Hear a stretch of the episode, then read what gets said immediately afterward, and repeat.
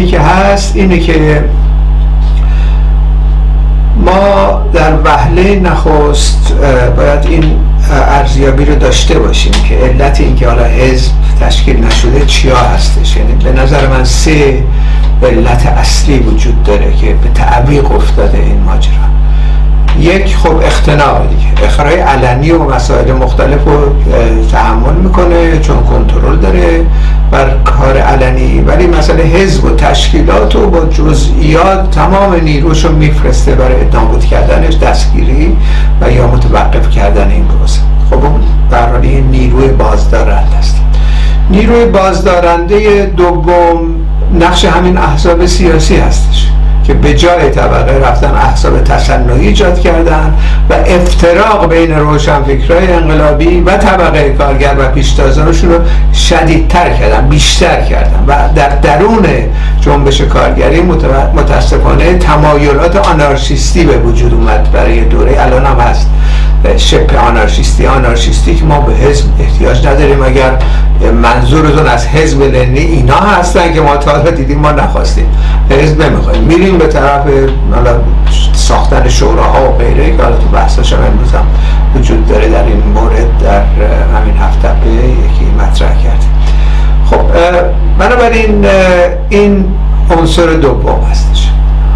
عنصر سوم هم اینه که در درون طبقه کارگرم مسئله حزب و تشکیلات مرتبط میشه پیوند می‌خوره و مسئله سرنگونی نظام سرمایه داریم این خیلی مسئله مهمی است چون اونجا در درون طبقه کارگر در نتیجه گرایش های مماشات جو پیدا میشن.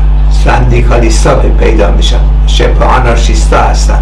اما با اقسام گرایش های مختلف هستن که جلوی پیشرفت سازماندهی در امور ساختن حزب و سرنگونی رو مسدود می‌کنن.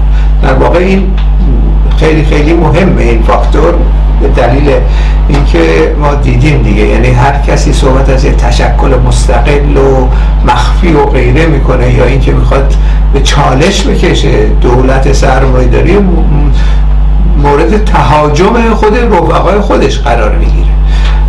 مثلا اسماعیل بخشی صحبت هایی که می‌کنه که شورا غیر ساخته بشه در یک موردی هم بحث شد در همین کلاب هاست نجاتی اومد هم انتقاد کرد بهش اصولا که این کار ما نیست کار ما سندیکالیزم کار رتخ و فتخ امور مثلا روزمره طبقه کارگر است. دولت رو به چالش بکشید خب این خط قرمزه برای کل سندیکالیست در در این مورد هم باید اشاره بشه که ولی یک مثلا نیروی کوچکی در درون پیشتازان به وجود میاد که این مثلا گسست رو ایجاد می‌کنه. گسست از مسائل سندیکالیستی به طرف زیر سوال بردن دولت و امروز هم سر شوراها صحبت می‌کنن. حالا مفهوم شورا چگونه فهمیدن و چه درکی دارن و غیره مورد مشاجره و بحث است که ما بحث کردیم و ادامه میدیم بحثش رو بخصوص با همین مطالبی که امروز نوشته شد. مقاله می نویسیم صحبت می‌کنیم بحث می‌کنیم. بنابراین یه تعداد اخصی هستند. خب ما نقطه شروعمون این هستش دیگه. یعنی اون مثالی که رفیق نادر زد پل و اون کوه خب ما سیاستمون این خواهد بود که دست دست, دست کسانی که در شرف عبور از این پل هستن خواهیم گذاشت با اونا عبور می‌کنیم. تا در این حین عبور میگیم ما به این قله کوه هم می‌خوایم بریم شما آماده هستید یا نیستید؟ قله کوه یعنی سرنگونی نظام سرمایه‌داری و سوسیالیسم. خب 90 درصد ممکنه بگن آماده نیستن. خب ما با اونو کاری نداریم فعلا ولی یک درصد یک نفر ممکنه توافق کنه. با اون یک نفر شروع می‌کنیم. شما فکر می‌کنید مثلا لنین از سیبری وقتی اومد بیرون سی سالش بود سی سالش اومد با تمام استادای خودش با تمام مثلا مارکسیستای مثل پلخانوف که پدر مارکسیزم روسیه بود سر این ماجرا شروع به بحث کرد و در اقلیت بود همش. مسخرش کردن. حتی تروسکی هم اون زمان انتقاد داشت بهش که این می‌خواد بروکراسی ایجاد کنه و می‌خواد حزب توده رو زیر سوال برده و حزب اخصی که داره مطرح می‌کنه حزب بروکراتی که از بالا می‌خوان قدرت بگیرن و غیره. خب در اقلیت بود. اما اون چیزی که باورداشت رفت خودش اجرا کرد. این دقیقا کاری هم که ما داریم می‌کنیم. یعنی ما توصیه می‌کنیم بحث می‌کنیم متحدین رو پیدا می‌کنیم. حتی یک نفر هم باشه اما خودمون هم میریم اجرا می‌کنیم. اون حرفایی که می‌زنیم بر اساس توان.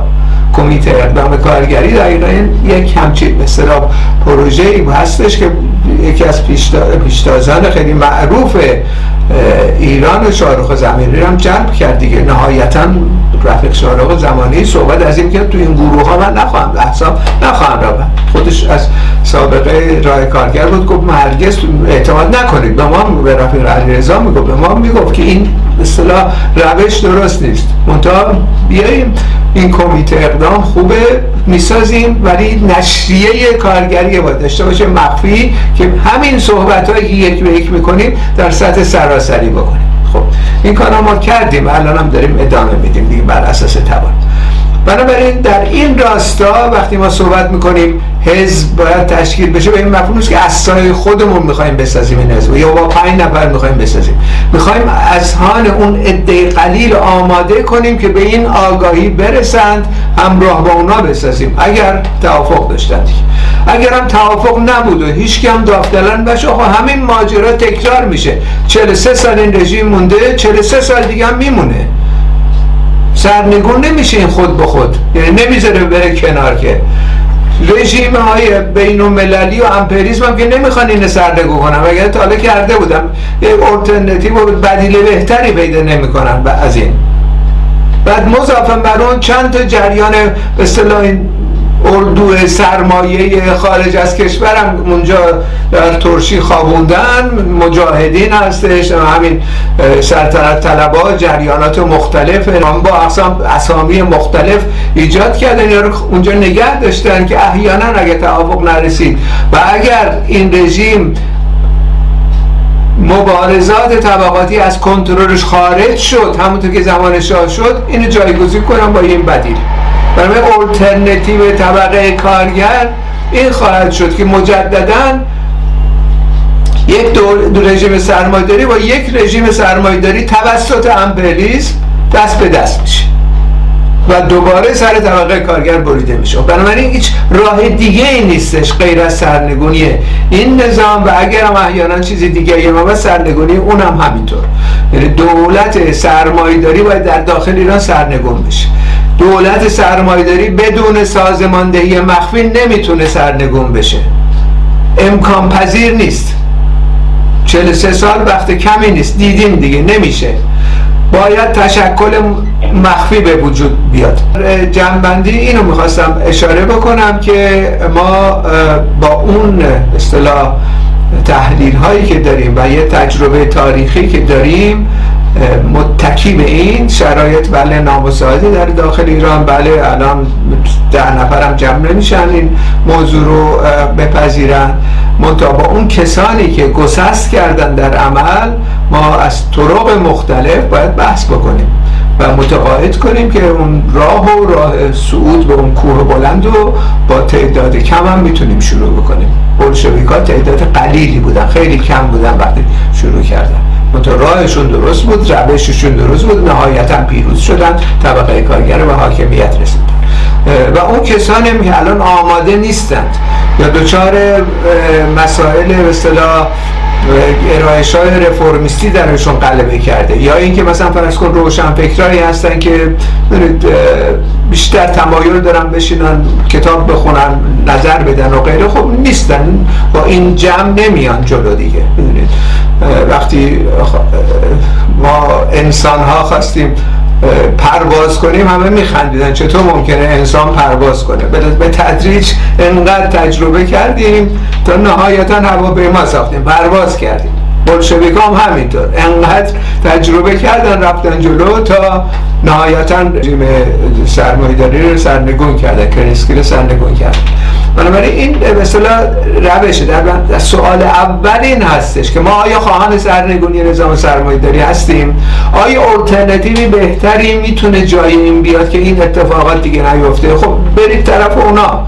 ولی نیستش. در جامعه ایران که جامعه عقب افتاده هست سرمایه‌داری تحمیلی به وجود اومده از طریق دخالت های امپریزم دچار بحران ساختاری این دولت ها هر کدوم رضا شاه شاه و خمینی خامنی و همچنین فرض کنید رضا پهلوی هم اینا بیارن. این بحران حل شدنی نیست مگر اینکه گسست از امپریز صورت بگیره و رها بشه.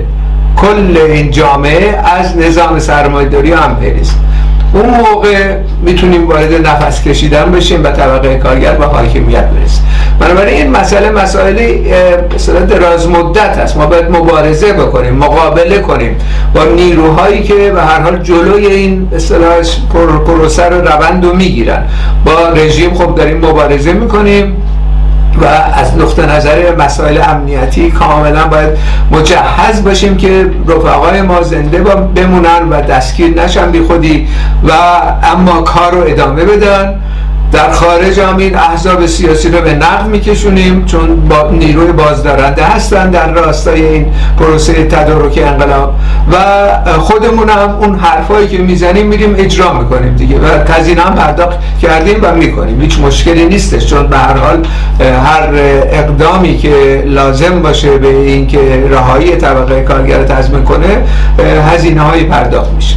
بنابراین این به شکل پیش رفتن این ماجرا هستش. وگرنه خب به هر حال دیگه الटरनेटیو دیگه همین نیست که هست دیگه. دولت های سرمایه داری فوقش جابجا میشن و دوباره 40 50 سال دیگه یه جریان دیگه میاد. همین بلاها رو سر مردم ایران و تمام جمعی آهاد مردم و مشخصا طبقه کارگر میاره.